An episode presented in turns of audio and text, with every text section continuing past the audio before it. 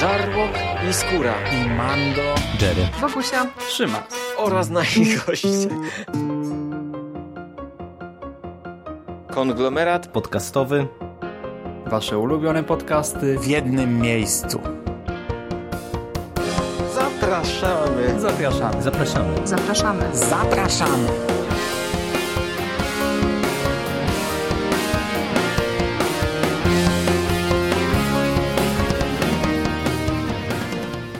Witamy w konglomeracie podcastowym, czyli na platformie, która zbiera wszystkie wasze ulubione podcasty, zwłaszcza te o Spider-Manie, w jednym miejscu. Po tej stronie mikrofonów witają się z wami Szymon Szymaścieśliński, czyli ja, witam i jest ze mną Michał Dżery-Rakowicz. Cześć Dżery. Cześć Szymas, witam wszystkich słuchaczy. Tak, wspomniałem o Spider-Manie, gdyż y, porozmawiamy sobie dzisiaj o jego najnowszym filmowym wcieleniu, czyli o filmie Spider-Man Daleko od domu, o produkcji domykającej trzecią fazę MCU. I właśnie tak się śmiesznie składa, nie? że ostatnio tak w duecie omawiamy całe to MCU, te kolejne filmy. Dzisiaj również y, będziecie na nas skazani. Y, no i właśnie tak jak powiedziałem, y, Spider-Man daleko od domu rozgrywa się niedługo po wydarzeniach z Avengers koniec gry. Obserwujemy więc świat po drugim pstryknięciu rękawicą nieskończoności i śledzimy losy Parkera. Peter Parker wciąż pamięta te wszystkie traumatyczne przeżycia, tak swoje własne zniknięcie oraz śmierć Tony'ego, śmierć Starka i chciałby odrobinę odpocząć od bycia Spider-Manem. I nadarza się ku temu całkiem niezła okazja, bo chłopiec wyjeżdża z klasą na wycieczkę po Europie. Pamiętajmy, że Peter cały czas jest uczniem. Zamierza odpuścić sobie w ramach tej wycieczki bycie superbohaterem i skupić się na odpoczynku i zacieśnieniu relacji z MJ. Niestety, jak się możemy domyślać, zresztą wszyscy widzieliście trailery, więc wiecie co i jak. Już drugiego dnia wyjazdu Peter trafia w sam środek starcia między wojennym żywiołakiem a Mysterio. To jest takim superbohaterem z innego wymiaru, który nagle zjawił się na naszej ziemi. I myślę, że tyle o fabule wystarczy. Jerry, powiedz, co w ogóle sądzisz o tym punkcie wyjścia i o samym otwarciu, bo ono też tutaj jest bardzo ważne, czyli o tym powiązaniu tego filmu z całym MCU. Według mnie e, całe to otwarcie e, jest więcej niż w porządku. Ono mm, ładnie pokazuje nam, że to faktycznie jest świat po tym stryknięciu i pokazuje nam konsekwencje tego wszystkiego, co się wydarzyło. Co jest fajne, bo tutaj nie chodzi tylko i wyłącznie o sam, samą postać Tonego Starka, która tutaj jest w wielu miejscach przypominana i która no, jest taką figurą z jednej strony może ojca, którego Parkerowi trochę brakuje, z drugiej strony wzoru do naśladowania, ale także też człowieka, w którego buty trochę Peter będzie musiał, chcąc nie chcąc, wejść w którymś momencie. Niekoniecznie nawet mówię tutaj o samym tym filmie konkretnym, ale, ale też tutaj takie wątki przejęcia pałeczki tej superbohaterskiej i przejęcia odpowiedzialności są poruszane i to jest wszystko super. I też ten zaczątek fabuły do mnie trafia, dlatego że łączy dwie rzeczy, które się dobrze udały w pierwszym Spider-Manie.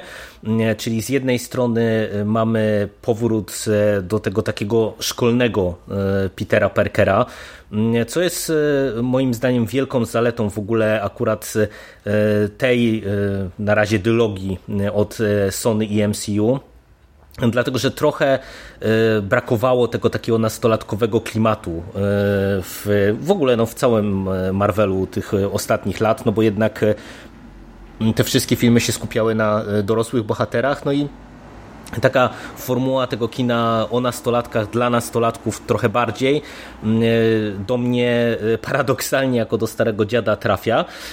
No i też sama ta intryga jest ciekawa, no bo Endgame pokazało nam, że istnieje coś takiego, czy może istnieć coś takiego jak multiversum. I to, co widzieliśmy w trailerach, czyli że mamy od razu zapowiedź, że nic z tego nicowego pojawia się na tym świecie właśnie ktoś z innego wymiaru, jest z, jednym, z jednej strony kolejnym fajnym łącznikiem do tego, co już widzieliśmy wcześniej, a z drugiej strony jest czymś, co daje bardzo duże pole do popisu samym twórcom, no bo e, jeżeli wejdziemy w podróże międzywymiarowe, no to tutaj tak naprawdę no, otwiera nam się e, bardzo e, szeroka i, i długa droga do różnych możliwości rozwoju całego tego filmowego uniwersum. Mhm. Ja w ogóle byłem bardzo zaskoczony, e, bo to jest niby logiczna decyzja, nie? że samo otwarcie e, tego nowego filmu będzie mocno nawiązywać do wydarzeń minionych. Ale mimo wszystko e, to mnie zaskoczyło, ale tak bardzo pozytywnie, bo to zostało zrobione hmm, nie tylko jakoś tak konsekwentnie, ale naprawdę praktycznie idealnie, bo twórcy nie bawią się w jakąś ciężką dramę, nie? No bo w końcu doszło do dość tragicznych wydarzeń. E, nie stawiają na nadmierny patos, bo wiedzą też, że to by niekoniecznie pasowało akurat do e, filmów o Spider-Manie, e, ale po prostu starają się zobrazować tę wielką tragedię i jednocześnie bardzo szybko rozluźnić atmosferę i to działa bardzo, bardzo dobrze. Otrzymujemy właśnie ten sam początek, gdzie na przykład migają nam w tle zdjęcia osób, które poległy e, w ramach e, właśnie Endgame, e, ale jednocześnie to wszystko jest przeplatane z takimi humorystycznymi scenami, w ogóle, nie wiem, te zdjęcia w tle, nawet to, że mamy taką słabą rozdzielczość, jakieś znaki wodne, no to świetnie się komponuje. Także z jednej strony coś tam no, w serduszku nam stuka, tak, łezka może się w oku zakręcić, ale uśmiechamy się cały czas. Jednak czujemy się dobrze z tym, co widzimy na ekranie. Zresztą to całe pożegnanie tych poległych bohaterów, e, no głównie Starka jest gdzieś też obecne w całym świecie przedstawionym, bo e, na przykład widzimy to graffiti, e, czy ten no street art, jakieś tam znicze, obrazki, to wszystko gdzieś się tam przewija. No i właśnie powracają ważni bohaterowie, czy też informacje może o ważnych bohaterach. E, o Skrulach, o Torze, o Miss Marvel, o Niku Fury i tak dalej. I to wszystko jest naprawdę świetnie wplecione e, w ten świat, także e, gdyby nie to, że nagrywamy teraz taki podcast i celowo sobie musiałem to w głowie jakoś ułożyć, no to bym nawet nie zwrócił uwagi na to, nie? To jest po prostu wplecione idealnie w całą resztę fabuły. Ale może przejdźmy już konkretnie do Spidermana. Homecoming, które my bardzo, bardzo chwaliliśmy wprowadzało nam tych bohaterów. E, budowało ich charakter, tło, to nie była taka typowa e, geneza. Ten film miał całkiem fajną strukturę, ale jednak stawiał na taką powolną e, rozbudowę obrazu tych postaci w naszych głowach, a teraz już dochodzi do rozwinięcia tego wszystkiego, do pokazania pewnych ewolucji. I tak jak zauważyłem na początku, Peter nie do końca chce być tym superbohaterem tutaj. Chciałby być troszkę e, po prostu normalnym nastolatkiem. Jak oceniasz ten wątek? Podobało Ci się to? Bardzo mi się podobało. Ale to tak jak wspomniałem na początku, ten, ten e, konsekwentny element w postaci właśnie bycia nastolatkiem, nastolatkowych problemów e, e, tej szkoły i tak dalej, i tak dalej, to jest coś, co szalenie do mnie trafia. Wydaje mi się, że Peter Parker, który no w komiksach jest przecież nastolatkiem w większości tych swoich inkarnacji, no to dobrze działa jako taka postać, która mm, nie jest jeszcze takim w stu procentach, nie wiem, ukształtowanym, e, ale w sensie steranym życiem e, superbohaterem, tylko jest właśnie taką osobą e, młodą, nieco jeszcze naiwną, nieco romantyczną i to nie chodzi mi tylko o, porywy serca, ale też jakby o podejście do pewnych spraw postacią. Dla mnie cały ten wątek e, szkolny i właśnie e, też relacji pomiędzy Peterem Parkerem i e, jego przyjaciółmi i, też otaczającym go światem jest świetnie poprowadzony. Szalenie mi się to podobało. Mm. Zgadzam się. E, ja byłem potwornie zaskoczony tym, jak ja bardzo mocno empatyzuję z jego postacią, bo e, okej, okay, ja się wczuwam tak w większość produkcji, e, ale Peter tutaj, mimo tego, iż jest właśnie takim typowym nastolatkiem, jest no, sporo młodszy ode mnie i przeżywa jednak trochę inne problemy życiowe niż ja teraz, to ja, ja po prostu w każdej scenie, gdy coś mu się nie układało, y, to czułem to, co on po prostu. Tak się kręciłem w fotelu. Y, a znowu, gdy mu się udawało, to się cieszyłem jak dziecko i kibicowałem mu całkowicie.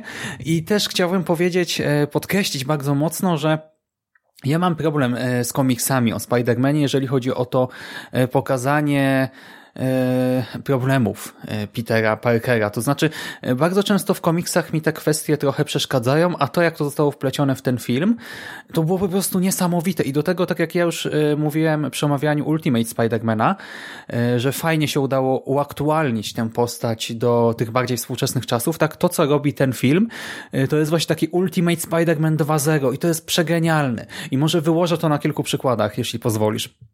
Mhm. Taka rzecz jak to, że e, Spider-Man i Peter Parker e, to jest coś, co ciężko połączyć w życiu codziennym.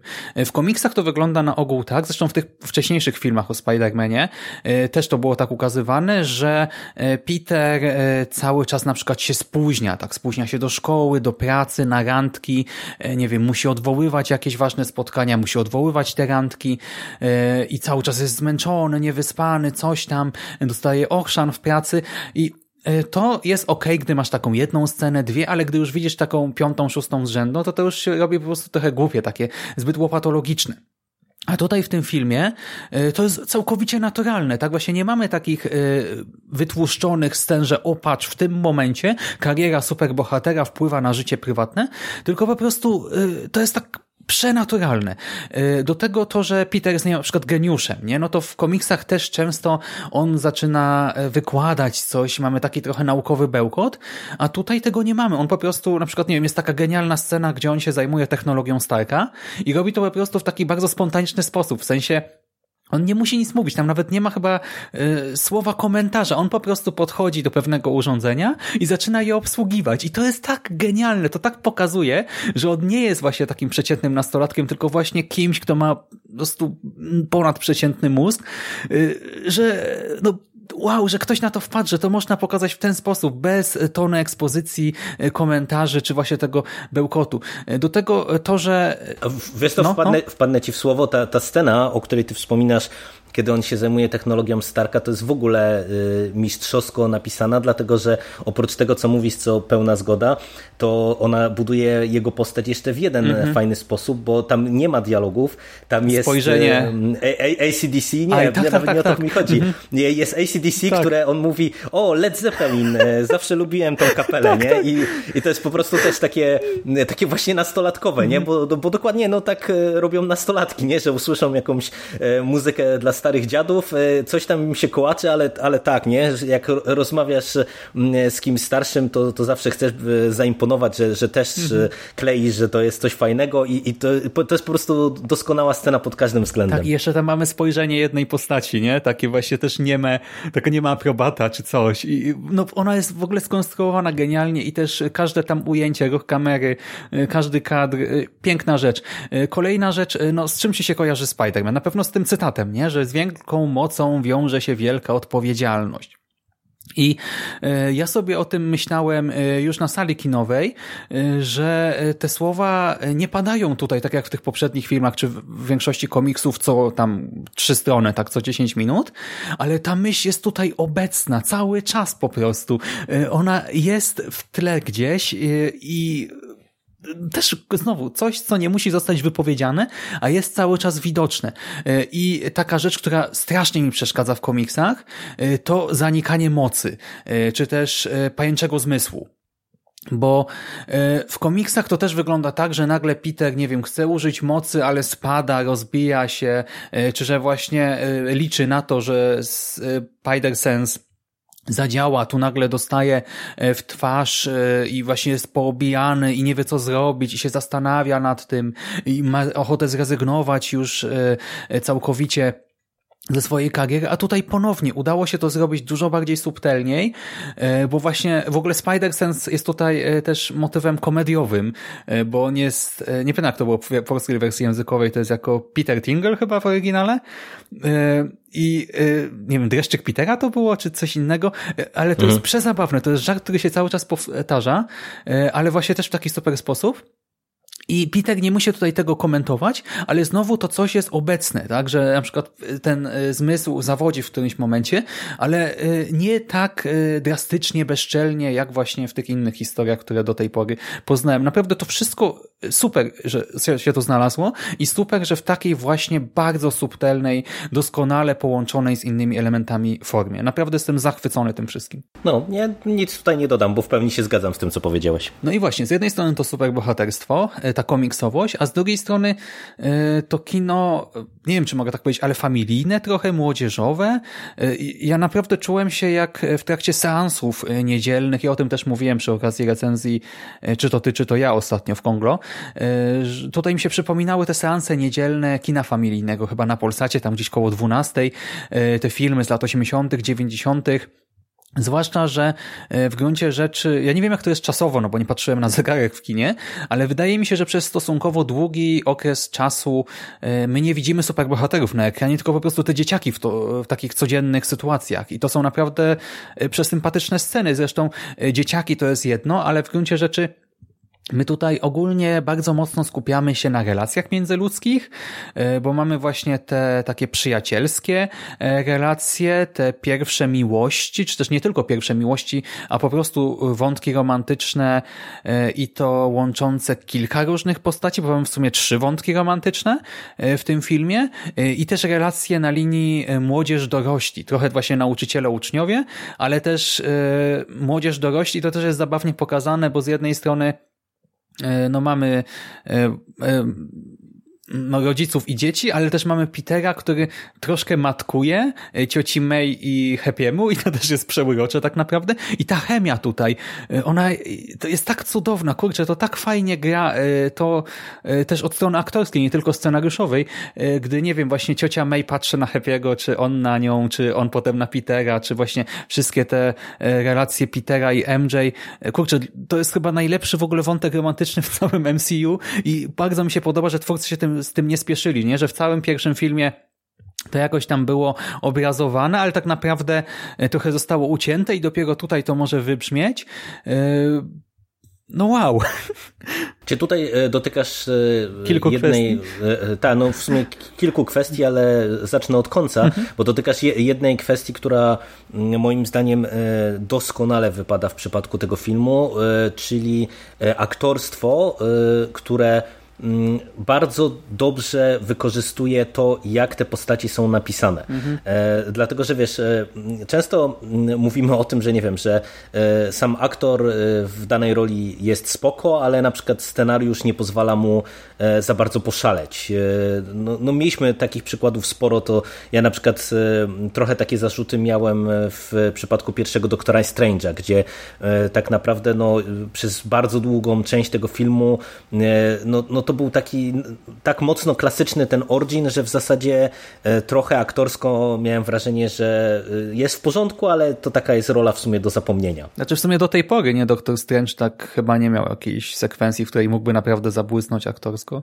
Znaczy, no pojedyncze, jakieś tam drobniutkie, ale tak, no. No, do, dokładnie, dokładnie tak jest. E, natomiast tutaj, e, przez to właśnie, że ten film stoi w dużej mierze na e, bardzo dobrym rozpisywaniu relacji pomiędzy różnymi postaciami, bo, bo to też jest tak, że to jest cała sieć. No tak jak wspominasz, tutaj mamy styk na linii dzieciaki-dorośli, jest kilka wątków pomiędzy tymi dzieciakami, jest przecież cały wątek Petera i agenta Nika Fury i, i mhm. cały ten wątek taki super bohaterski. Mamy rozpisane jakoś tam relacji pomiędzy Peterem i Misterio, także tych wątków jest bardzo dużo i one są właśnie też bardzo różne, bo one dotykają i takiej prozy życia i właśnie mamy te pierwsze miłości, czy, czy jakieś tam wątki romantyczne i mamy wątki takie powiedziałbym mm, rodem z pracy, nie? gdzie y, mamy rozpisywanie relacji pomiędzy, y, umownie to nazwę, kolegami z pracy czy z mhm. jednej branży. Tak, tak, tak. Y, I nie dość, że te wszystkie wątki są świetnie pisane, to jeszcze do tego właśnie one wypadają aktorsko doskonale w zasadzie w każdym elemencie, bo tutaj nieważne, czy mówimy właśnie o postaciach tła, jak chociażby cały wątek Happy'ego i cioci May, który jest dla mnie przegenialny, a, a po prostu finał tego, tego wątku e, to jest, to jest mistrzostwo świata i jeszcze tak, jak to jest rozegrane. Mhm. Do tego mamy, o czym już wspominałem wcześniej, bardzo dobrze pisane relacje pomiędzy nastolatkami, e, bo tutaj e, naprawdę i pod kątem aktorskim, i pod kątem takim stricte scenariuszowym to naprawdę robi niesamowitą robotę, ale właśnie też te wątki, w które na razie trochę pomijamy, e, czyli właśnie te wszystkie kwestie, czy to interakcji Petera z, z superbohaterszczyzną, Nickiem Fury, Mysterio, czy te interakcje Petera z otoczeniem, bo to, co wspominasz na przykład w kontekście tego, e, że tutaj mamy to z wielką mocą wiąże się wielka odpowiedzialność, ale ugryzione e, z nieco innej strony, mhm. to też jest dla mnie bardzo, bardzo dobrze zrobione, nie? bo tutaj wiesz, z jednej strony mamy te wszystkie spotkania Petera już jako Spidermana z cywilami, gdzie moim zdaniem to jest rewelacyjnie wkomponowane cały czas to, co zapoczątkowało Homecoming, czyli że Peter tak naprawdę jako jeden z niewielu superbohaterów cały czas tak bardzo aktywnie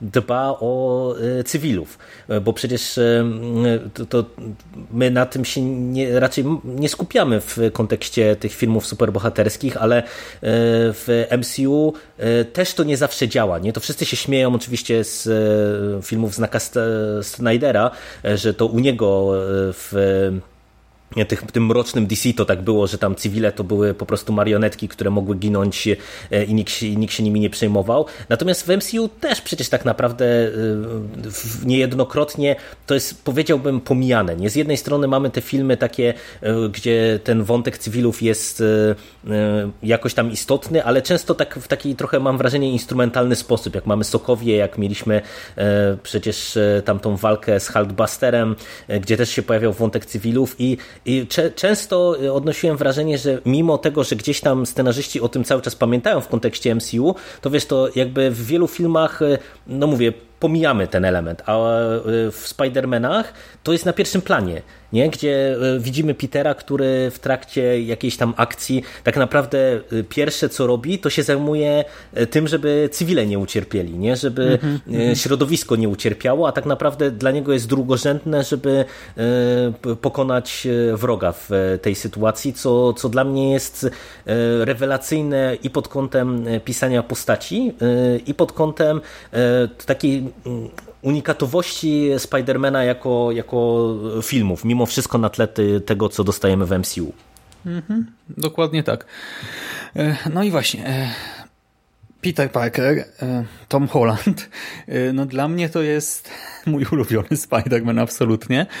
On nawet tak czysto fizycznie, castingowo, kurczę, przecież on wygląda cudownie, jego mimika, jego gesty, to jak on głosem operuje, ja naprawdę jestem zaskoczony, e, bo to jest taki kunszt aktorski, e, no, że głowa mała, to ja teraz dosłownie e, ciężko mi się wysłowić.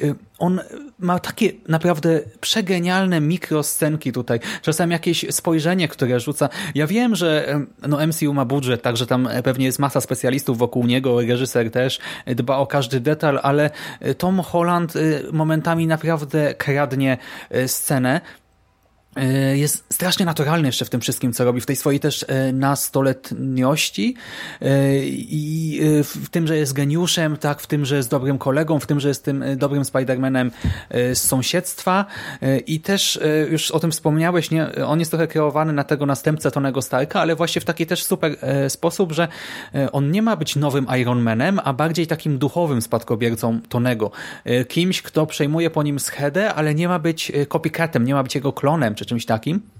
Ta wspomniana przez nas e, scena z Happym w samolocie, no przecież to jest też geniusz e, pod każdym względem. E, I do tego właśnie w sumie i Iron Man, tak i e, Spider-Man trochę tematyzują też tę kwestię łączenia, nie?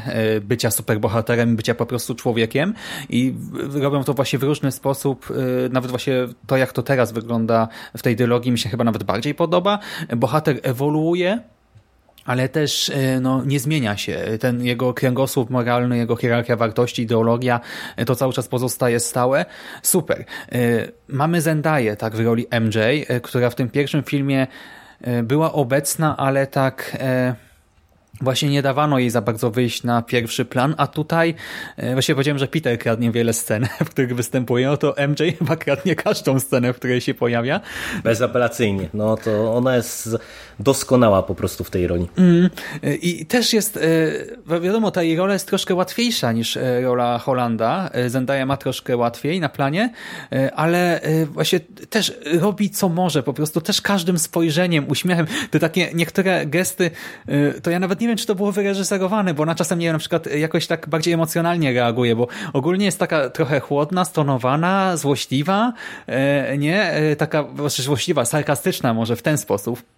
Taka właśnie pewna siebie, też bardzo fajna bohaterka kobieca. Taka e, właśnie bohaterka, z którą można spokojnie empatyzować, którą można sobie wziąć e, za wzór też. E, zostaje jej postać bardzo mocno rozbudowana, ale też ma takie momenty właśnie strasznie dziewczęce, młodzieżowe, spontaniczne i jestem ciekaw, czy to w ogóle było w scenariuszu, czy ona sobie troszkę mogła pozwolić na jakieś takie no własną inwencję, ale to wygląda no przegenialnie.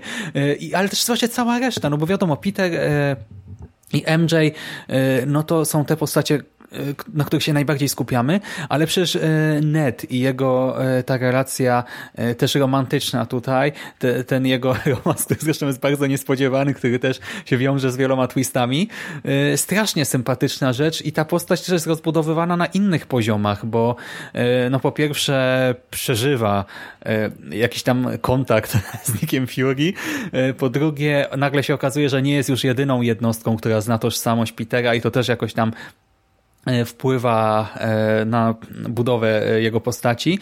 Do tego, nie wiem, taki Flash Thompson, który niby jest też zupełnie w tle, ale jest rozbudowywany i to też nagle staje się postacią wielopłaszczyznową, nie? bo mamy różne takie mikroscenki, tam na przykład są te SMS-y do matki chyba. W ogóle mhm. dowiadujemy się jak gdyby z czego wynika ta jego złośliwość. Widzimy jak się rozwija jego relacja z Peterem. Widzimy, co zresztą było wykorzystywane w trailerach, to jakimi emocjami on pała do Spidermana. No i znowu, tak niby postać, którą teoretycznie można by wyciąć z tego filmu, a w praktyce stracilibyśmy jednak wtedy trochę. Wow. Ale to jest, to, jest, to jest kwestia tego, co cały czas podkreślamy, że ten film jest świetnie pisany, bo też zwróć uwagę, że mm, to, to nie jest może y, jakaś y, rewolucja w kontekście wielu tych postaci, ale tak naprawdę y, każda z nich, jeżeli mówimy tutaj o tych młodych bohaterach, e, przechodzi też pewną drogę mhm. w tym filmie. Mm, bo to nie jest kwestia tylko MJ, e, ale tak naprawdę właśnie jeżeli chodzi o Neda i, e, jego sympatię i jeżeli chodzi o te pozostałe postaci, które gdzieś tam w tle nam funkcjonują, to, to każda z nich ma jakąś rolę do odegrania i świetnie wypada to, że mm, my jako widzowie nie mamy poczucia, że coś tutaj jest e, robione instrumentalnie, tylko że właśnie każda z tych postaci dostaje mm, trochę miejsca, żeby e, to, co, co tutaj ma zrobić, e, to w którym momencie, nie wiem, ma się pojawić, jaką rolę ma odegrać, żeby było w pewien sposób podbudowane. No tak jak mówisz chociażby E, w przypadku Flasha, e, gdzie przecież w dużej mierze to jest postać e, naprawdę nawet czwartego tła, można, można by powiedzieć, ale też właśnie dostaje podbudowę w paru scenach. Nie? Mamy konflikt Petera z jednym ze swoich kolegów, który w ogóle też jest ciekawie pisany, bo to jest taki konflikt trochę na linii ci, którzy pozostali i ci, którzy zniknęli na te, mhm. te pięć lat, który czyli dodaje, dostajemy jeszcze dodatkowe podłoże pewne tego konfliktu, e, ale to też jest postać, która z jednej strony niby ma e, dosyć e, jednoznaczną rolę do odegrania i można by powiedzieć, że, że to jest dosyć płaska postać, ale też tak jak widzimy te interakcje tej konkretnej postaci z innymi dzieciakami, z nauczycielami, to też powoduje, że my, mimo tego, że to jest proste, to nie mamy poczucia, że to jest prostackie, nie? Że, że wiesz, że to jest tylko po prostu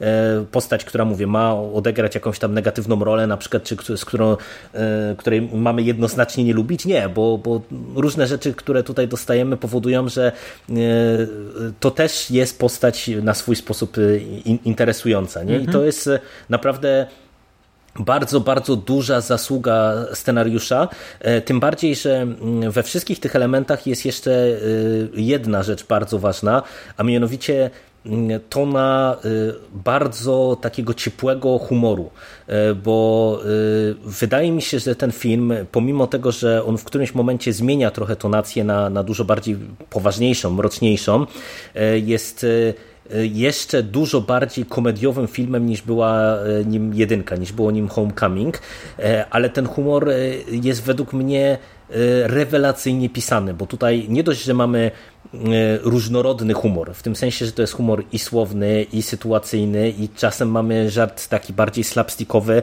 e, i mamy niektóre takie running joke'i, które się rozwijają mm -hmm. nam mhm. przez cały film, żeby e, gdzieś tam się spuent, uzyskać puentę w samej końcówce. I to są żarty oparte na relacjach pomiędzy postaciami.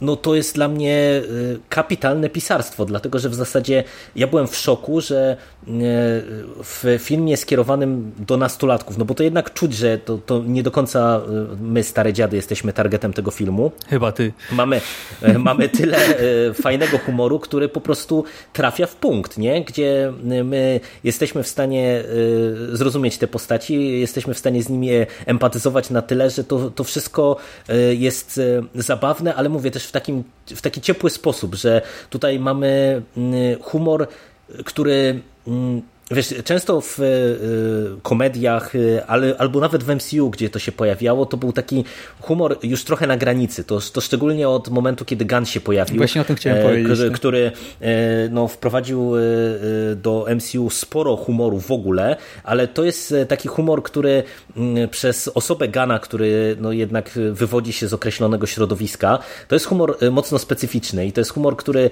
potrafi być rewelacyjny, ale to jest też humor, który który potrafi być rynsztokowy niemalże, nie? A tutaj e, mamy bardzo dużo humoru, ale mówię, dominuje taki, mm, tak, taki ciepły humor, e, pełen zrozumienia dla tych postaci, e, także nawet jeżeli śmiejemy się z kogoś, to to nie jest taki śmiech podszyty złośliwością, ja bym powiedział, tylko właśnie zrozumieniem dla, dla danej postaci w danej sytuacji. Hmm.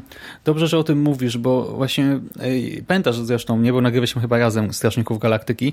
Ja tam strasznie tak. chwaliłem e, te żarty, także właśnie do mnie trafiają, ale jeżeli miałbym e, je porównywać z żartami z daleko od domu, no to Spider-Man wygrywa, bo tak jak powiedziałeś, e, w Strażnikach jednak ten humor, znaczy może z tym rynsztokowym by nie przesadzał, bo ale właśnie balansuje na granicy, nie? I bardzo często są takie żarty bezczelne, gdzie kogoś poniżamy po prostu tak e, w Spider-Manie e, no to jest niesamowite, jak e, bardzo ten humor jest właśnie familijny, taki przystępny, ale zarazem sprawia, że cała sala kinowa wybucha śmiechem. Przecież ja tutaj na niektórych scenach to prawie łzy ocierałem z policzków, bo te żarty są naprawdę super i nawet jeżeli Niektóre też są w miarę, właśnie absolutnie nie prostackie, ale takie proste w stylu nasi nauczyciele, nie? To są też takie, to jest taki podwójny comic relief. E, to są bohaterowie, którzy mają być specyficzni. My nie mamy zapamiętać ich imion, tylko właśnie takie, e, no trochę przejaskrawione, wyolbrzymione cechy ich charakterów, y, no to y, właśnie oni tutaj doskonale spełniają te funkcje. Tak jak powiedzieli, że nie wiem, że Flash jest tam z czwartego tła, nie? No to mimo wszystko jednak film ci pokazuje, że ci wszyscy koledzy Petera i MJ są jakoś tam istotni i prawdopodobnie odegrają pewną rolę w kolejnych filmach, a w przypadku nauczycielów, e, nauczy, tej dwójki nauczycieli e, film ci mówi, e, słuchaj, ty nie musisz zapamiętać niczego na ich temat, po prostu baw się dobrze obserwując ich interakcje z uczniami czy tam z innymi bohaterami. I to działa, tak jak powiedziałeś, mamy te running e, joke'i, mamy tę, nie wiem, nocną małpę na przykład. Tam w ogóle e, mamy to tłumaczenie też na inne języki. Mnie się to strasznie podobało, jak tam było Nacht, e, właśnie Monkey, Nacht, Affe e, i tak dalej. Mamy, nie wiem, właśnie ten pajęczy zmysł, kilka innych rzeczy, no to są przegenialne rzeczy i też świetnie wkomponowane, tak, że to się nie kłóci z tym całym dramatyzmem, który momentami też wypływa na pierwszy plan i też nie wybija jakoś z całej akcji, sensacji, przygody wow. E, ja cały czas wow mówię chyba w tym podcaście, e, ale właśnie to jest jedna rzecz, tak? Ta nastoletność, e, ten humor, te przeżycia młodych bohaterów, te relacje międzyludzkie, ale druga rzecz to jednak trochę superbohaterszczyzny i trochę akcji. No i właśnie co powiesz o scenach akcji, o tych starciach z naszymi mrocznymi przeciwnikami, żywiołakami, E, i potem z naszym złolem, którego tożsamości nie zdradzimy, e, przynajmniej nie w strefie bezspoilerowej. Dla mnie e, te sekwencje akcji są w porządku, przy czym no to, to nie jest moim zdaniem jakaś najwyższa półka MCU, jeżeli chodzi o samą kreację akcji, natomiast Mam wrażenie, że paradoksalnie to może być w pewien sposób do uzasadnienia czy do obrony E, nawet fabularnie, e, o czym mo możemy chwilę porozmawiać, co bym rozwinął krótko, jak przejdziemy do strefy spoilerowej. Mhm. Dla mnie to jest ok chociaż mówię, no nie, nie, rzuca to może na kolana, natomiast przede wszystkim te sekwencje akcji, one są dobrze reżyserowane i dobrze zaplanowane, właśnie w kontekście tego, co wcześniej mówiłem, raz, że widzimy Petera, który tak naprawdę w dużej mierze zajmuje się cywilami, a dwa, że tam się potrafi y, sporo dziać, ale y, ładnie jest wykorzystywana przestrzeń, bo przez to, że mamy ten motyw tej wycieczki po Europie, no to tak naprawdę my się przenosimy cały czas z miejsca na miejsce. E, i wydaje mi się, że dosyć e, w taki prosty, ale ciekawy i dobrze zrealizowany sposób wykorzystano to, że jesteśmy w tych różnych miejscach w Europie i po prostu te sekwencje akcji korzystają z tego, że nie wiem, że tu jesteśmy w Wenecji, e, to wykorzystajmy, nie wiem, kanały na przykład chociażby jako, jako jakiś tam element właśnie tej sekwencji akcji. E, jesteśmy w Londynie, to wykorzystajmy Londyn, jesteśmy w Pradze, to, to wykorzystajmy to, że jesteśmy w Pradze. E, to takie kolejna mała rzecz, która do, do mnie jak najbardziej trafiała. Ja ci powiem, że dla mnie to nie jest mała rzecz, bo jeżeli chodzi o scenografię w MCU, to różnie z tym bywało, nie? Zresztą my przy e, Avengersach też trochę narzekaliśmy na te takie mroczne scenerie, e, na to takie no, ogołocenie e, przestrzeni z jakichkolwiek punktów charakterystycznych, a tutaj rzeczywiście bardzo dobrze wykorzystano te europejskie miejscówki i tak jak no bywało tak, że na przykład mieliśmy akcje tu w mieście, tu na pustyni, tu na terenach, nie wiem, bardziej zielonych, no ale to jednak było takie łatwe, takie pójście na łatwiznę, nie? że po prostu e, miejscówki się różnią, no bo są zupełnie inne, a tutaj mamy e, kilka miasteczek i rzeczywiście czuć różnicę, gdy przechodzimy od jednego do drugiego, a co do samych scen akcji, to Oczywiście, e, wiadomo, no Peter nie ma jakichś przewidowiskowych mocy, a i e, Mysterio, e, no w gruncie rzeczy e, to, to, to, jego, to jego promienie zielone, no to nie jest coś, co robi jakieś ogromne wrażenie może na ekranie, ale ja ci powiem, że dla mnie to jest jednak wyższa półka, jeżeli chodzi o całe MCU, bo po pierwsze, e, właśnie ta choreografia i to wykorzystanie przestrzeni tutaj. To nie jest tylko tak, że po prostu tam wieżowce się rozpadają, yy, czy nie wiem, samochody spadają z mostu, tylko jednak yy, dzieją się najróżniejsze rzeczy. Mamy różne też kąty ukazywania tego.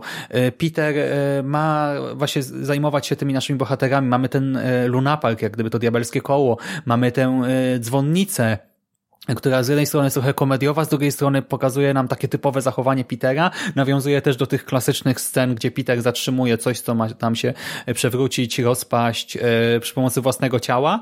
E, no i e, bardzo mi się to podobało. Do tego też mamy widowiskowe sceny związane z iluzjami, z taką przestrzenią właśnie trochę locus terribilis, niekończącą się, czy właśnie przekształcającą się, trochę w klimatach doktora Strange'a, no bo tam też mieliśmy do czynienia z czymś podobnym.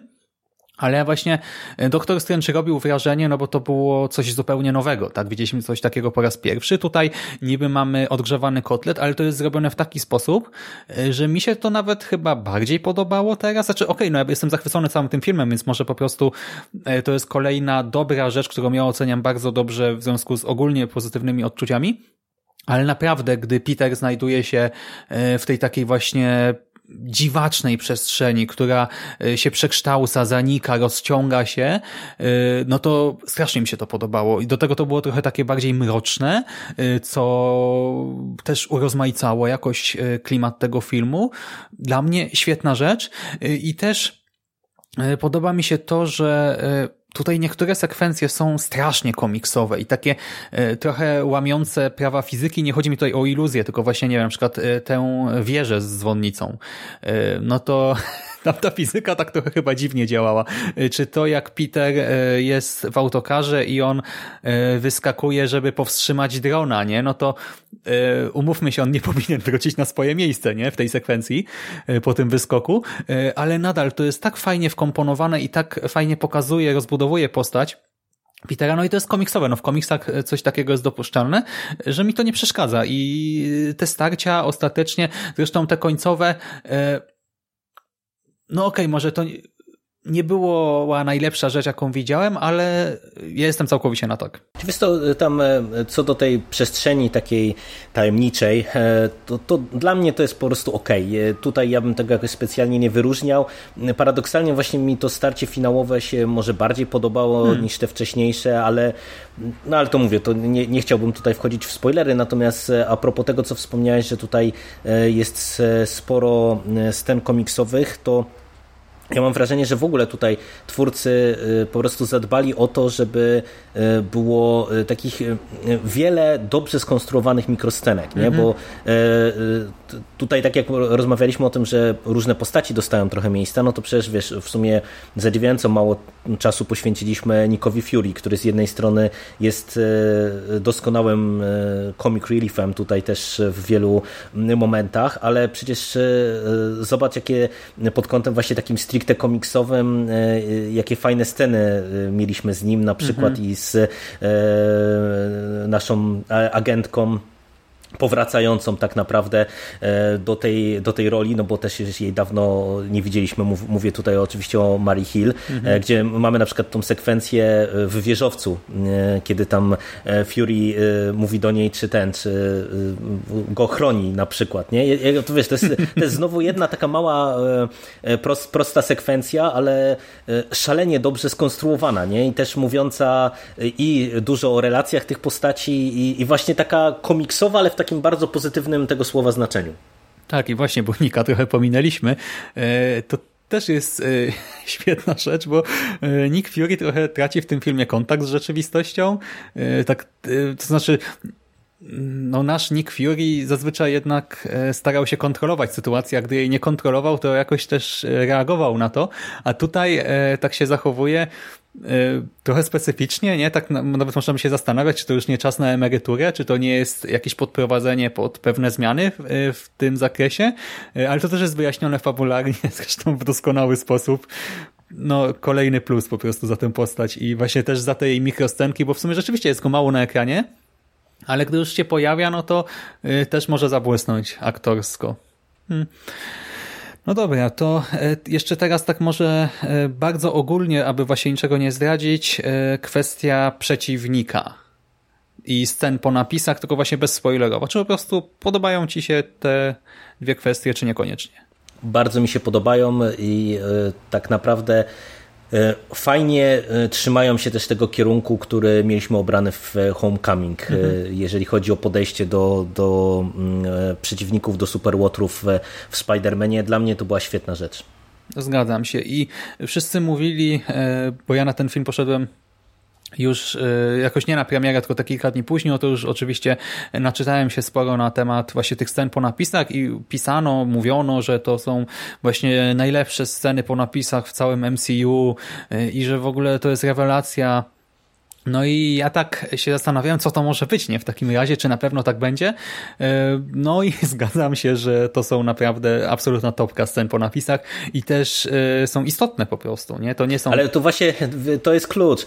E, one są tak dobre i dlatego są tak chwalone, że to w przeciwieństwie do 90% scen po napisach we wszystkich filmach z MCU i nie tylko, one mają istotne, fabularne, fabularnie znaczenie. Z jednej strony podprowadzając pod przyszłe filmy, filmy, z drugiej strony tak naprawdę dając nam nowe spojrzenie na to, co widzieliśmy w samym filmie, który właśnie zakończyliśmy oglądać, a tego do tej pory w zasadzie nie było, mhm. bo o ile przeważnie mieliśmy w ten czy w inny sposób zatizowane e, coś, co dostaniemy w przyszłym filmie, nie wiem, jak się pojawiały bliźniaki Maksimow, jak e, e, się pojawiło jakieś nawiązanie do jakiegoś kamienia na przykład, czy cokolwiek takiego, ale to był, wiesz, to taki mikrołącznik, taki smaczek, który gdzieś tam miał nam pokazywać z czym będziemy mieli do czynienia w przyszłości, albo jakaś taka humorystyczna scenka po prostu, która, e, nie wiem, pokazywała nam postaci, czy jakąś postać e, e, w dosyć zabawnej sekwencji, która sama w sobie była często zabawna. Nie, wiem, chociażby kwestie władcy w trzecim torze, mhm. ale z, z, drugiej strony ona była tak naprawdę no, jakoś tam nieistotna fabularnie. Nie? To, to było coś takiego, czego mogłoby nie być, a tak naprawdę to te dwie sceny, które tutaj dostajemy, bo to, to warto wspomnieć, że mamy dwie e, sceny e, i jedna i druga, one są szalenie istotne także właśnie dla e, Far From Home, a nie tylko dla tego, co dostaniemy w przyszłości. Także robią robotę po prostu. Mhm, dokładnie tak. No dobrze, no to Jerry, myślę, że możemy e, na tym zakończyć strefę bezspoilerową, a jeżeli ktoś już film oglądał, e, no to zapraszamy go jeszcze na krótką scenę o, proszę, krótką scenę po napisach chciałem powiedzieć, na krótką sekwencję już ze spoilerami, już ze zdradzaniem szczegółów fabuły, a całej reszcie dziękujemy za uwagę. Trzymajcie się i do następnego razu. No dobrze, no to może strefę spoilerową zaczniemy od naszego głównego przeciwnika. Powiedz mi, spodziewałeś się, czułeś się zaskoczony? To, y, to jest trochę zaskoczenie z gatunku, e, że wszyscy wiedzą, że to tak się skończy. No, umówmy się, że od momentu, kiedy Misterio pojawił się w trailerach e, i każdy już od razu miał gdzieś konotację z komiksami, bo to nawet jeżeli ktoś nie kojarzył postaci Misterio z komiksów, to przecież od razu jak tylko ta postać została zapowiedziana, to dostaliśmy dziesiątki analiz, które wskazywały na to, kim jest Misterio, jaką on jest postacią, jak on działa i tak dalej. Więc tak naprawdę samo to, że y, Misterio okazuje się być tym głównym y, y, złym, tym motorem napędowym całego tego zamieszania, to nie było żadne zaskoczenie. Natomiast to, co moim zdaniem wypadło doskonale, to jest motywacja tej postaci i to, jak ona działa, ten jego modus operandi. No bo jakby też należało zakładać, że będziemy mieli do czynienia właśnie z iluzjami w ten czy w inny sposób, ale do mnie szalenie trafia, że mamy tutaj do czynienia z kwestią stricte technologiczną, za którą stoi też sztab ludzi, y, bo to jest dla mnie rewelacyjne, że tak naprawdę okazuje się, że y, Misterio to nie jest tak naprawdę jedna postać, tylko to jest pewien koncept, który tutaj jest realizowany właśnie przez określoną grupę. I w tym kontekście ja mówię, że też fajnie, e, czy, czy jakby można wytłumaczyć to, że te niektóre sekwencje akcji wyglądały tak, jak wyglądały, bo wiesz, bo e, chodziło mi o to, że one nie, nie wyglądały jak taki e, bardzo dobre efekty, tylko czasami ja miałem wrażenie, że te efekty specjalne są takie trochę jakby ułomne, ale z drugiej strony właśnie z tej perspektywy, jeżeli my widzimy, że to jest tak naprawdę technologia generowana komputerowo, e, no to to jakby zyskuje e, wytłumaczenie, uzasadnienie w fabule, nie? No bo mhm. E, widzimy, że w tym momencie to, że ten żywiołak wygląda tak trochę komiksowo, czy, czy nazbyt CGI, no to to jest właśnie kwestia tego, że no tak działa, działa ta technologia. A do tego w kontekście Misterio mm, podobała mi się e, motywacja, że znów e, tak naprawdę wracamy do takiej motywacji osobistej. To, to nie jest kwestia, nie wiem, władzy nad światem, tylko to jest po prostu urażona ambicja, urażona duma i, i pewny, w pewien sposób próba udowodnienia światu, co jest się wartym. E, e, a do tego e, ostatni element tej układanki, czyli coś, na co zwrócił uwagę Szymon Adamus w jednym ze swoich postów poświęconych Spider-Manowi, że tak naprawdę ta scena po napisach, w której widzimy, że Spider-Man dostaje rykoszetem na skutek ostatniego triku Misterio, to jest w ogóle całkiem ciekawy komentarz do tych wszystkich fake newsów i do tego, z czym my cały czas się borykamy. Nie? E, my o tym e, rozmawialiśmy w e, ostatnich miesiącach parokrotnie, bo mówiliśmy, że Archiwum Mix to fajnie wykorzystywało Black Monday Murders, rewelacyjnie ogrywało ten, ten motyw, mhm. ale tutaj to jest coś, czego myślę, że nikt tak naprawdę się nie spodziewał w, ta, w takim filmie jak Spider-Man, że my dotkniemy tego tematu, a on nie dość, że został tutaj tutaj wprowadzony, to jeszcze został wyegzekwowany według mnie e, bardzo fajnie, bardzo pomysłowo i świetnie spuentowany właśnie w tej scenie po napisach. Mhm. Dobrze, to ja to podzielę na dwie kwestie. Jedna to właśnie e, sama kwestia przeciwnika, a druga to iluzja. Nie? Temu poświęćmy może jeszcze za chwilę, ze trzy minutki. Okay. No więc, e, no ja też się z jednej strony spodziewałem, tak, że Mysterio będzie naszym antagonistą. E, zresztą mówiłem o tym w przekaście już jakiś czas temu, chyba na etapie właśnie pierwszego zwiastunu, który ja też jakoś tak strasznie analizowałem. Wtedy czytałem masę wątków e, tam na Reddicie, oglądałem jakieś filmiki na YouTubie na ten temat, doczytywałem w jakichś tam Marvelpediach.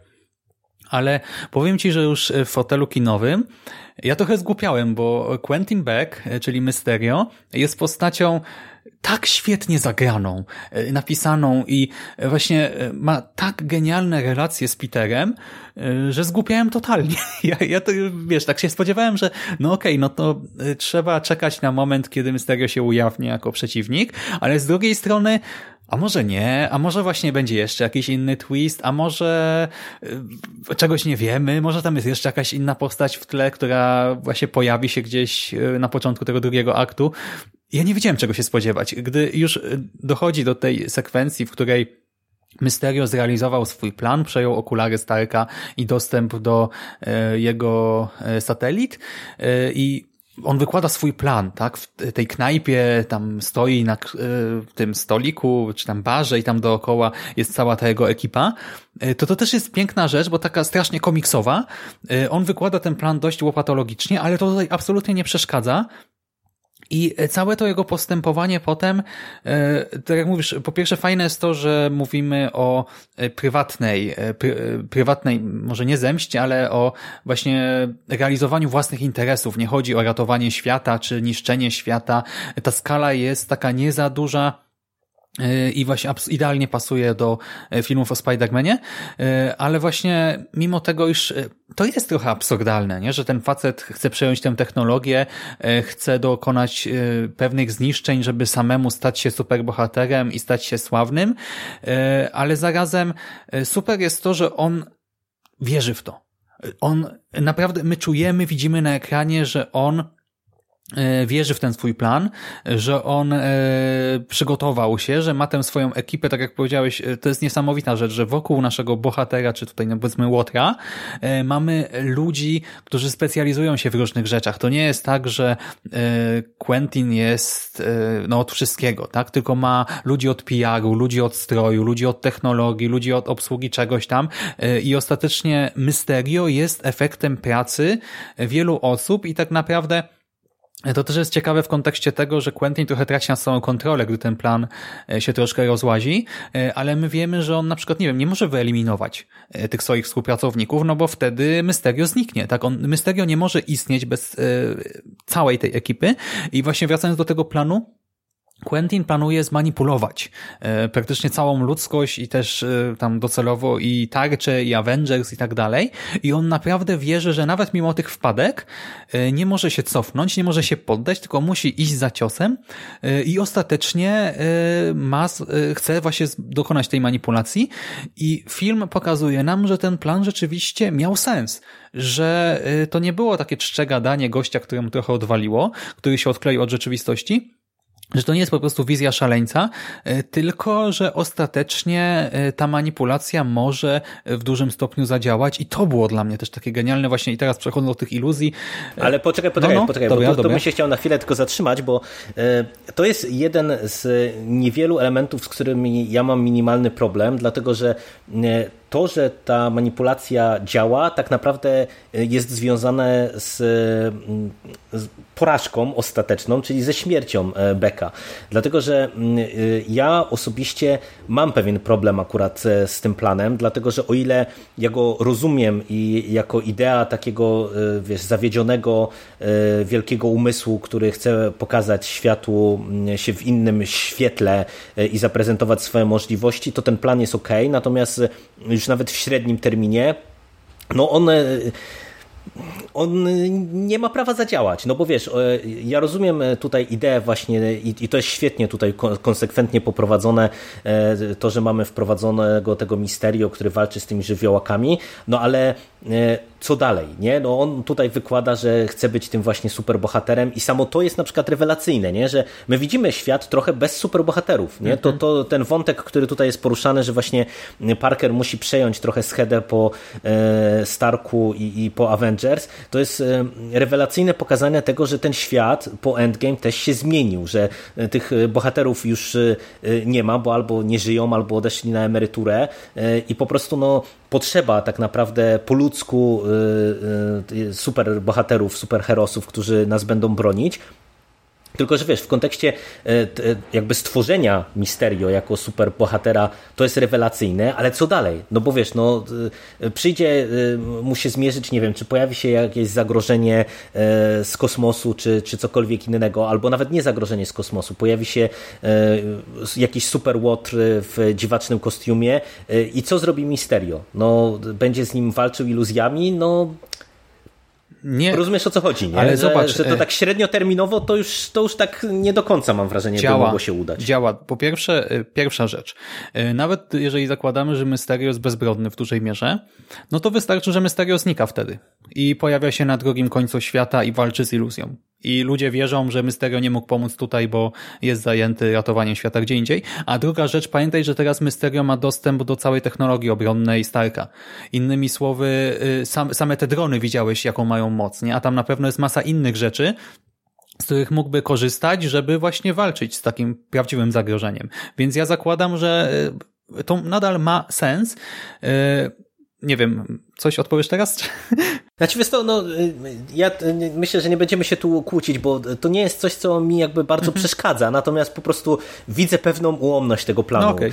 to, to, to, według mnie jest po prostu tak, że on zadziałał tak dobrze tylko dlatego, że Beck rozstał się z życiem, nie? W A średnim terminie już, już e, tego nie widzę, nie? W tym sensie, że widziałbym to właśnie, ale jako tak jak mówisz, ewentualnie, że on znika w pewnym momencie po jednej, drugiej akcji w glorii i chwale i po prostu e, nie wiem, rozpoczyna normalne życie w jakimś tam małym kraiku opływa w dobra i luksusy i tyle. No, ale, ale wiesz, no nawet w takiej sytuacji, no to yy, swoje marzenie zrealizowałby, nie? Ego zaspokoiłby i to też by było myślę jakoś tam do przyjęcia. Ale właśnie wróćmy do tego, co mamy w filmie, czyli Mysterio ostatecznie yy, no polegnie, tak? Quentinowi nie udaje się oszukać Petera po raz kolejny, yy, ginie. No i mamy na koniec tę scenę po napisach, która teoretycznie, znaczy znowu to jest nawiązanie do komiksów, nie mamy tę wspólną podróż Petera i MJ na tych jego pajęczynach. To jest świetnie pokazane, że to w gruncie rzeczy wcale nie jest takie przyjemne, nie? No bo w komiksach to zazwyczaj jest tak, że dziewczyny są oczarowane, nie? W ogóle och, ach, a tutaj MJ mówi nigdy więcej nie chcę tego. Przecież tak, to, fajna scena. No. no i, ale właśnie też, że ktoś na to wpadł, nie? że to w sumie dla takiej osoby, która nie ma tych, tych supermocy, nie? Tych, tej całej odporności na oporność powietrza czy coś, nie jest jakoś tam zmutowaną jednostką, etc., czy nie ma super kombinezonu, no że to wcale nie jest tak jest super tak sobie szybować. Wow. I mamy taki właśnie ala happy end, a potem nagle widzimy to nagranie od Mysterio i słyszymy, że on zdradza, że to właśnie Peter Parker jest no Spider-Manem. Jeszcze mamy wprowadzonego Jamesona tutaj. Po pierwsze, e, świetny pszczyczek w nos e, w kontekście tych wszystkich iluzji dotychczasowych. Po drugie, no to jest przecież zatrzęsienie tym światem. Ja po tej sekwencji to po prostu siedziałem w fotelu z otwartymi ustami, nie wiedziałem co myśleć o tym, bo oczywiście to można jakoś odkręcić. Nawet sam myślałem nad kilkoma takimi scenariuszami już po wyjściu z kina, ale w tym momencie no to przecież jest tragedia dla Petera, który właśnie nie chciał się wychylać i do tego jeszcze teraz jest oskarżany o to, że to niby on właśnie tutaj jakoś manipulował, mordował i że jest no, złolem wręcz, nie? No, to jest na pewno wstrząśnięcie e, tym światem. E, oczywiste jest raczej to, że to będzie szybko odkręcone według mnie, e, ale no sam fakt, że wiesz, tutaj Peter Parker nagle będzie musiał się zmierzyć z czymś, z czym tak naprawdę mm, no, nigdy się nie mierzył, czyli z otwartą niechęcią, nie? No bo jednak e, do tej pory ten przyjazny Spider-Man z sąsiedztwa mm, był taką postacią e, bardzo lubianą, sympatyczną i tak dalej, i tak dalej. No i nagle mm, e, wiesz, dostaje problem do rozwiązania e, o zupełnie innej skali, nie? taki ludzki problem, mhm. nie? bo nie dość, że właśnie zostaje odkryta jego tożsamość, więc tak naprawdę to e, można rozgrywać chociażby wątek tego, jak zareagują na to bliscy, Petera e, jakieś takie najbliższe środowisko, no nie mówię rodzina, no bo tam rodzina czy, czy MJ chociażby, no to znają prawdę, więc tutaj to e, z tego punktu widzenia to, to, to pewnie nie, ale wiesz, ale można rozgrywać chociażby jak szkoła e, i, i inni uczniowie na to reagują, a, a z drugiej flash, strony... Nie? Flash się dowie. Tak, tak, tak.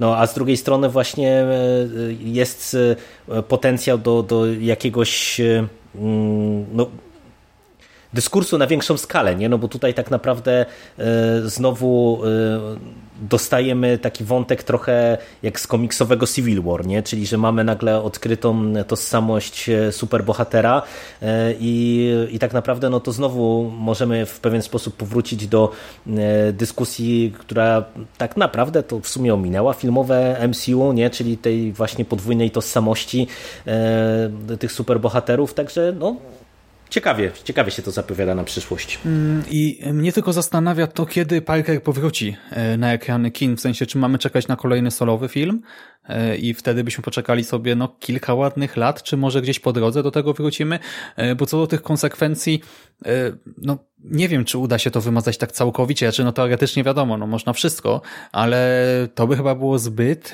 nachalne, zbyt duża ingerencja i raczej się do tego nie posuną tutaj scenarzyści.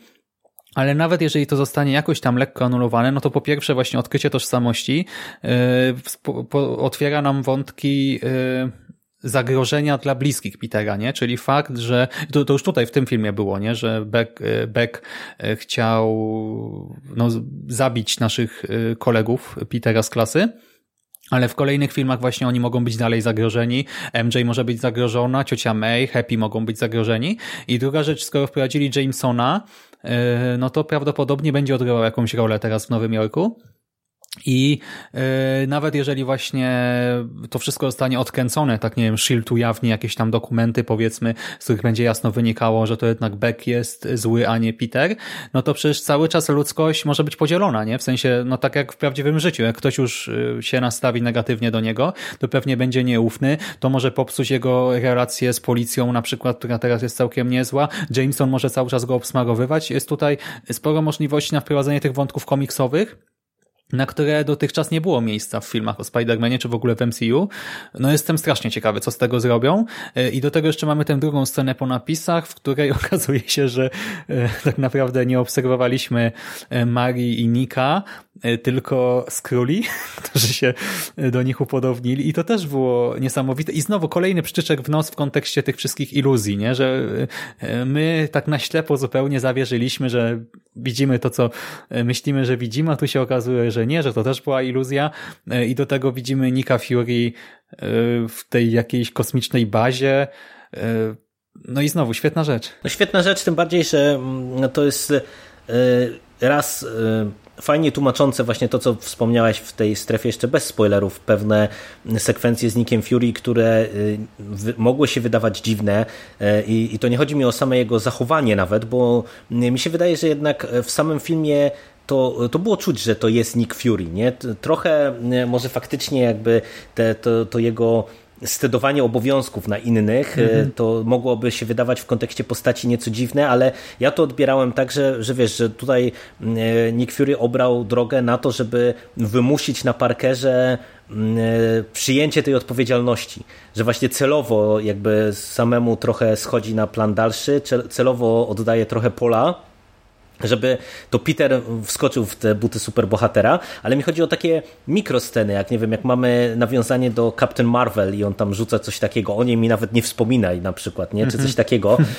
co, co w kontekście tego, co widzimy na końcu, że mamy do czynienia ze skrólami, no e, to, to jest e, bardzo zabawna e, rzecz, nie? Taka świetna scena, która sama w sobie w filmie może się wydawać nie do końca jasna i zyskuje drugie dno w momencie, kiedy widzimy już, z czym mamy tak naprawdę do czynienia. No, dla mnie super, tak jak i ta pierwsza scena. Hmm.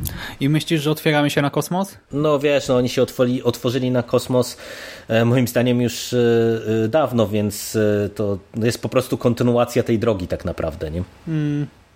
Ciekawe jak to będzie teraz, kurczę.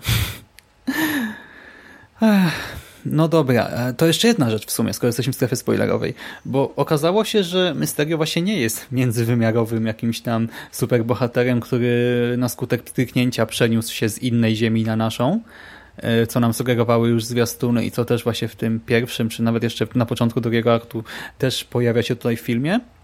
Ale z drugiej strony my już jesteśmy po e, San Diego Comic Conie i wiemy, że drugi film o Doktorze Strange'u ma mieć podtytuł Multiversum Szaleństwa bodajże, tak? Czy coś mylę? Tak, tak. Doktor Strange w Multiversum Szaleństwa. I myślisz, że będziemy mieli typowe multiversum teraz w MCU? No nie wiem, no ja tam mówiłem w przekaście, że moim zdaniem to może być tak, że to nawet, wiesz, nie będzie multiversum na zasadzie y, kolejnej ziemi z tymi samymi bohaterami, tylko coś się potoczyło inaczej, tylko to, to może być tak, że nie wiem, mamy świat równoległy, który będzie zaludniony jakimiś, mówię, potwornościami czy czymkolwiek takim, no Zobaczymy. Na pewno tego multiversum się doczekamy, no bo mówię, moim zdaniem e, Endgame jednoznacznie zasygnalizowało to, że to multiversum istnieje co w sumie no, było jakimś tam naturalnym krokiem, no bo wiesz, jeżeli mamy zakończoną tą trzecią fazę, y, no to trzeba budować jakiś y, mm, nowy lore tego świata, czy, czy korzystać jakby z nowych elementów, które do tej pory nie były eksponowane. Y, no i według mnie no, pójście właśnie w takim kierunku, no to jest jedna z dróg, którymi scenarzyści mogli iść, no i, i widać, że w tym kierunku pewnie będą zmierzać, przynajmniej w pewnym stopniu. No i wiemy, że Loki też się przeniósł z kostką nie? gdzieś w właśnie w innej czasoprzestrzeni. No, no tak, ale tutaj mhm. raczej wszystkie informacje wskazują na to, że to jest tak naprawdę tylko i wyłącznie wyprowadzenie Lokiego pod serial, który ma być e, no, według na, doniesień na ten moment e, tworem autonomicznym, w przeciwieństwie chociażby do e, WandaVision, który ma się łączyć właśnie ze Strange'em I, i podejrzewam, że te, te inne seriale mogą mieć dużo większy wpływ w tym sensie, że one będą się łączyć w jakimś tam stopniu z e, MCU. No, z tego, co na razie słychać, no to Loki chyba ma być produk produkcją zupełnie oderwaną. No ale no ale zobaczymy, jak to właśnie będzie wyglądało. Zobaczymy. No ja po tym filmie jestem spokojny, kurczę, to było tak dobre na każdej jednej płaszczyźnie. E, to jest e, obok właśnie tej animacji z grudnia, tak? Czyli właśnie Spider-Verse, Into the Spider-Verse i no mój ulubiony chyba Spider-Man na chwilę obecną. A u ciebie? Zmieniła ci się jakaś topka? Czy to jest mój ulubiony Spider-Man? Nie wiem, natomiast, e, bo nie się nad tym nie zastanawiałem, mhm. ale bardzo możliwe, bo e, w ogóle dla mnie to jest mega zaskakujące, ale Far From Home to jest dla mnie absolutna topka w ogóle MCU. Mhm. E, jestem mega tym zaskoczony, bo spodziewałem się po prostu raczej takiego mniejszego, wakacyjnego blockbustera, a moim zdaniem to nie jest jakieś wiekopomne kino, ale to jest absolutnie E, rewelacyjnie skonstruowany, bardzo dobrze przemyślany i zrealizowany film, na którym się bawiłem e, lepiej niż na Endgame. Także dla mnie to jest naprawdę świetny film. Hmm, I myślę, że tą myślą możemy zakończyć, bo ja się z nią całkowicie zgadzam. Dzięki Ci, Jerry, za rozmowę. Dzięki. A Wam, kochani, dziękujemy za uwagę i mamy nadzieję, że byliście w kinie na nowym Spider-Manie, bo warto, tak, Świetna rzecz. I cóż, do następnego razu, do następnego podcastu. Trzymajcie się. Cześć. Cześć.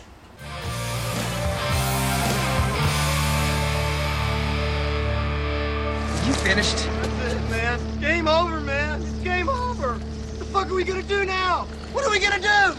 It's over. Nothing is over! Nothing! You just don't turn it off!